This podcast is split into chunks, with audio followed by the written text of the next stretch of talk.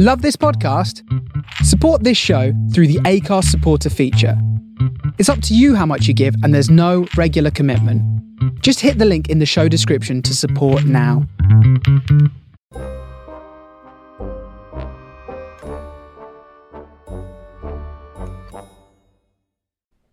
Hallo allemaal en welkom bij Reis door de Tijd. Vandaag gaan we het hebben over keizer Nero en waarom hij bekend staat als de slechtste keizer.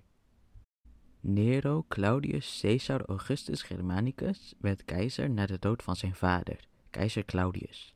Er is ook een mogelijkheid dat Nero zijn eigen vader heeft vergiftigd in opdracht van zijn moeder, Agrippina.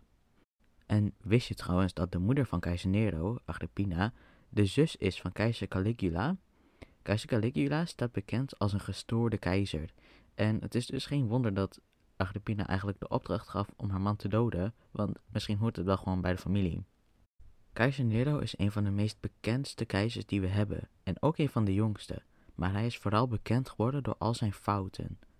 Er zijn een paar bronnen die uitgebreid praten over alle misstappen die Nero maakte.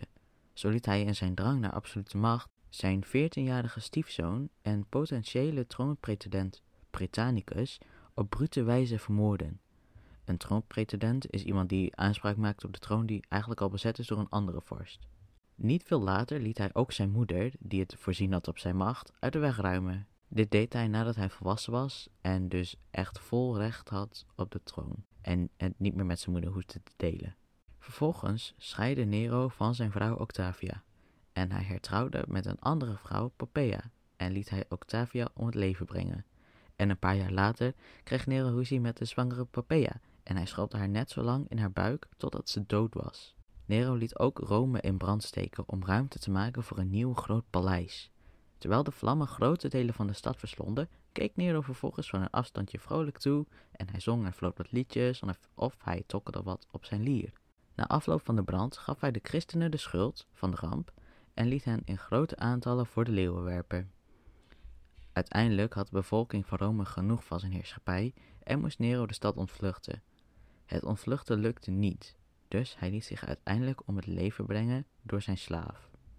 Of al deze verhalen de waarheid zijn, is echt nog maar de vraag. Ze zijn namelijk allemaal afkomstig van de werken van Tacitus, Suetonius en Cassius Dio, allemaal geschreven minstens 50 jaar na de dood van Nero.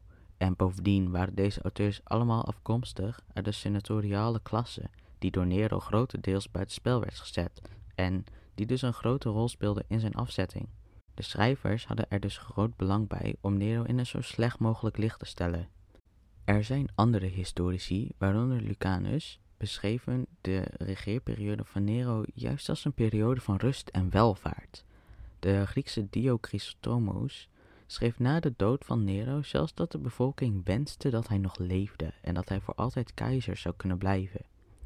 Moderne historici vermoeden dan ook dat de verhalen van Tacitus, Suetonius en Cassius Dio grotendeels overdreven zijn.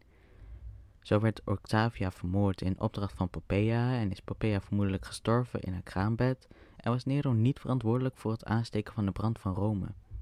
Ook het verhaal dat Nero vrolijk toekeek hoe de ramp zich voltrok is waarschijnlijk verzonnen, want hij stak juist veel moeite en geld in de bestrijding van het vuur. Wat we ook weten is dat Nero ook best goede dingen heeft gedaan. Nero heeft ervoor gezorgd dat Rome een echte cultuurstad werd. Hij liet amfitheaters bouwen en er waren veel gladiatorengevechten te zien. Nero was trouwens ook de eerste keizer die besloot om urine te kapitaliseren. Je moest belasting betalen als je moest plassen in de wc. En dan wel de openbare wc's. Uiteindelijk staat wel vast dat Nero geen grote keizer was en dat hij een aantal slechte dingen had gedaan. Zo liet hij wel christenen vervolgen en een aantal troonpretendenten uit de weg ruimen, maar dit zijn beide dingen waar andere keizers ook zich heel veel schuldig aan maken. Niet dat het goed is natuurlijk, maar het is in ieder geval niet iets bijzonders.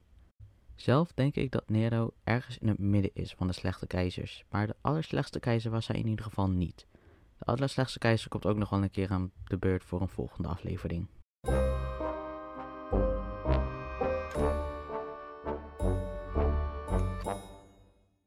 Dankjewel voor het luisteren allemaal. Als jullie dit leuk vonden en interessant, laat het voor mij gerust weten. De DM's op Instagram zijn altijd open op adres door de tijd 1.